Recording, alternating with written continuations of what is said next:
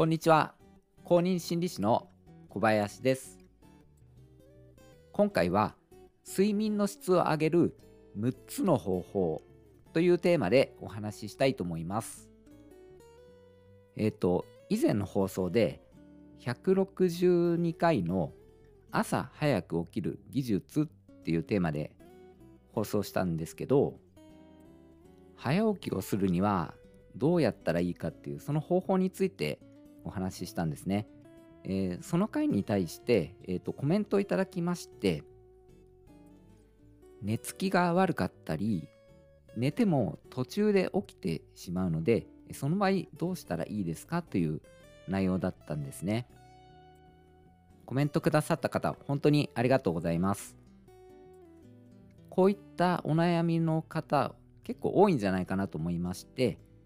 あの放送という形でご回答しようと思いました。まあ考えてみたらいかに早く起きるかっていうよりもあのよく眠れないとか寝つきが良くないそういった悩みの方が、まあ、多分圧倒的に多いんですよね。えですので、えー、そっちの方の話を今回したいと思います。睡眠っていうのが健康や調子を整えるために大切だっていうことは、まあ、言うまでもないことだと思うんですけれども、えー、それでもいろんな対処法を試してみたけどよく眠れないっていう方いらっしゃると思うんですね。そこで睡眠の質を上げる方法をいくつか紹介したいと思います、えー、これらは僕が実際にやっている方法になります。それを紹介していきたいと思います。ただですねちょっと情報量が多くて長くなってしまいますので、えー、このテーマをですね、えっと、2回の放送に分けてお話ししていきたいと思います。今回お話ししたいポイントは6つになります。睡眠ホルモンであるメラトニンについてとカフェインの摂取についてとブルーライトについて、えー、そして寝室の光の遮断ということあと,、えーと温度調整それとベッドっていうのは寝るためだけの場所にした方がいいですよっていう話。この、えー、6つのポイントになります。ちょっと長くなりますけどお話しする内容っていうのはいずれも重要なことになりますので、えー、よかったら最後までお聞きください。それでは本編に入っていきます。まず1つ目はメラトニンで睡眠モードにするという話です。メラトニンっていうホルモンは脳や体を睡眠のモードにして寝る準備を整える働きがあるんですね。メラトニンというのは夜になると分泌量が増えるんです。日中の太陽の光を浴びることで出なくなってそれで覚醒して日が沈んで夜になるとメラトニンっていうのは出てきて眠くなっていくという性質があるんですね。えつまり太陽の光を浴びている時は出なくなって太陽の光を浴びないと出るようになるんですね。そしてこのメラトニンの原料となっているのはセロトニンっていう物質なんですね。えセロトニンは朝日を浴びることで生成されて脳や体を活動モードにしていくんですね。えー、そのためですね、メラトニンを夜に分泌させるためには、朝日を浴びてセロトニンを作っておく必要があるんですね。睡眠のためには生活リズムを整えて昼間は起きて太陽の光を浴びましょうっていうふうによく言われると思うんですけれど、えー、これが理由になってるんですね。そしてここが重要なポイントなんですけど太陽の光だけではなくて人工的な光でもメラトニンの分泌に影響を与えるんですよね。日が沈んで暗くなってからも人工の光を浴びすぎるとメラトニンが出なくなって眠りモードに入れなくなってしまうんです。人工的な光の中でも青系統や白系統の色の光っていうのは影響力が強くてメラトニンを抑えてしまって覚醒モードにしてしまうんですね逆に赤系統の色の光はメラトニン抑制に影響力が弱いんですよね。えー、ですので、睡眠モードに入りやすくなるんです。僕の場合は、寝る90分前には白系統の蛍光灯っていうのは使わないようにしてオレンジ色の照明に切り替えているんですね2つ目の話です。カフェインは午後2時以降に摂取しない。ということです。カフェインの影響力っていうのは長く続きまして完全になくなるのに数日かかることもあるっていうふうに言われているんですね。体内でのカフェインの半減期というものがあります。体内に残っているカフェインの量が半分になる時期です。それを半減期というんです。文献や個々の人の体質によってばらつきがあるみたいなんですけれども僕が調べた文献ではですねカフェインの半減期はカフェインを摂取してから5時間から8時間の間っていうふうに書かれてありました。結構長い時間ですよね、えですので夜に睡眠モードに入っていくためには遅い時間にはカフェインを摂取しないっていうことが大事になってくるんですね仮にカフェインを摂取してから8時間経たないと半減しないっていうふうに仮定したとしますとえっ、ー、と、僕はですね、あの、午後2時以降にはコーヒーを飲まないようにしてるんですね。えー、コーヒー結構好きなんですけれども、午前中とか、まあ、午後1ぐらいに飲む程度にして、えー、午後2時以降は飲まないようにしています。3つ目の話です。夜にパソコン、スマホ画面を見ないということです。ブルーライトってお聞きになったことありますかね？パソコンとかスマホとかタブレットとかテレビの画面から発せられる青い光なんですけれどもブルーライトっていうのはメラトニンの分泌を抑える作用があるんですよね。なので寝る前にスマホやパソコンを使用してブルーライトを浴びてしまいますと夜に出るはずのメラトニンが昼間と同じように抑えられてしまって結果として睡眠に悪影響を及ぼすんです寝る90分前にはパソコンとかスマホとかテレビっていうのは控えた方がいいんですねえっと僕がおすすめする寝る前の過ごし方としては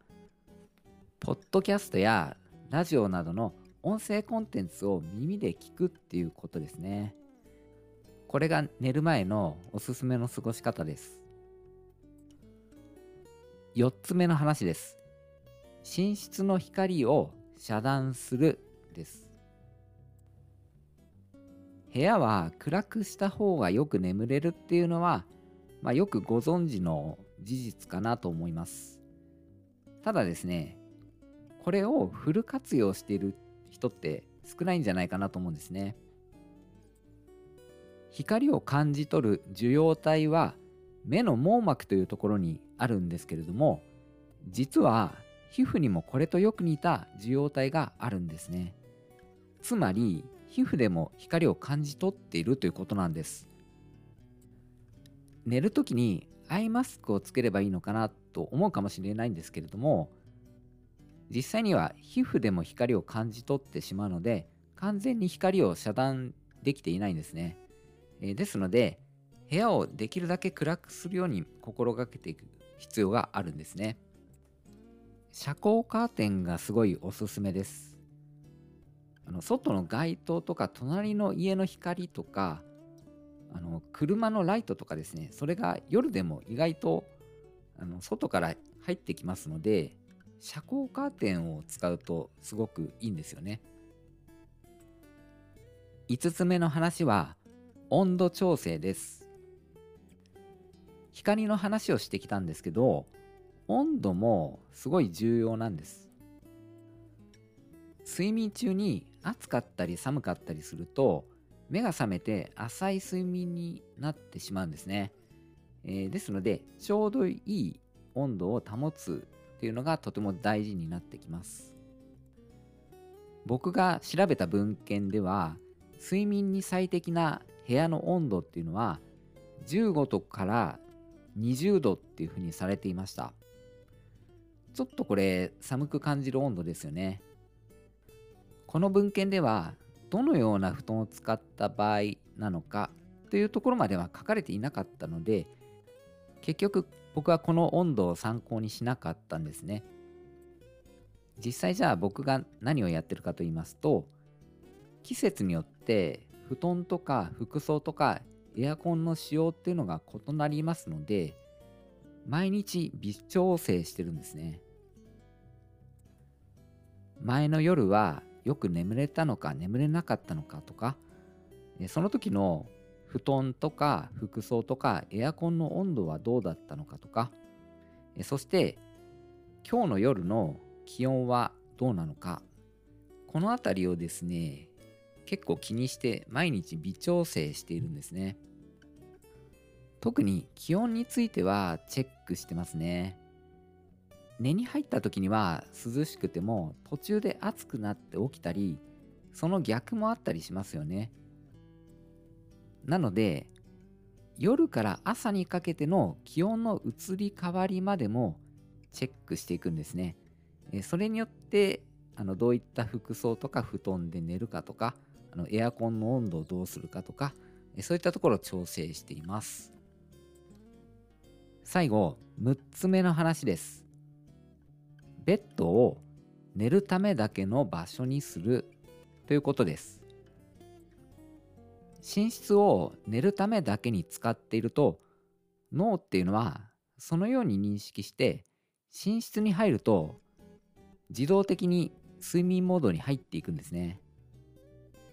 脳の認識によって寝室という環境イコール睡眠の場所っていうことになるんですね。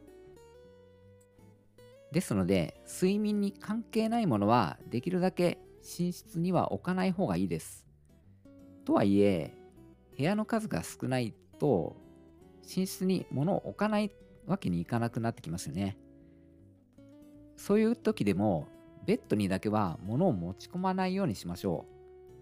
例えば普段からベッドの上でスマホとかゲームをしたりとか漫画を読んだりしていますと脳はベッドを遊びの場所として認識するんですね。そうするといざ夜寝ようとするとなかなか睡眠モードに入っていけなくなるんです。またですね睡眠の途中で起きてしまって眠れなくなった時の場合ですね、え、その時は一旦ベッドから離れるのも有効なんです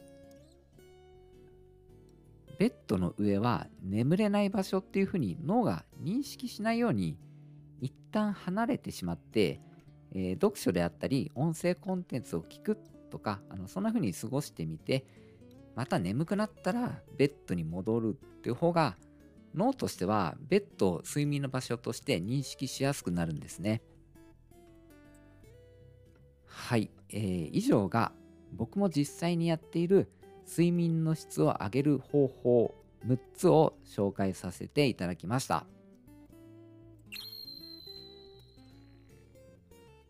今回の放送はいかがだったでしょうか？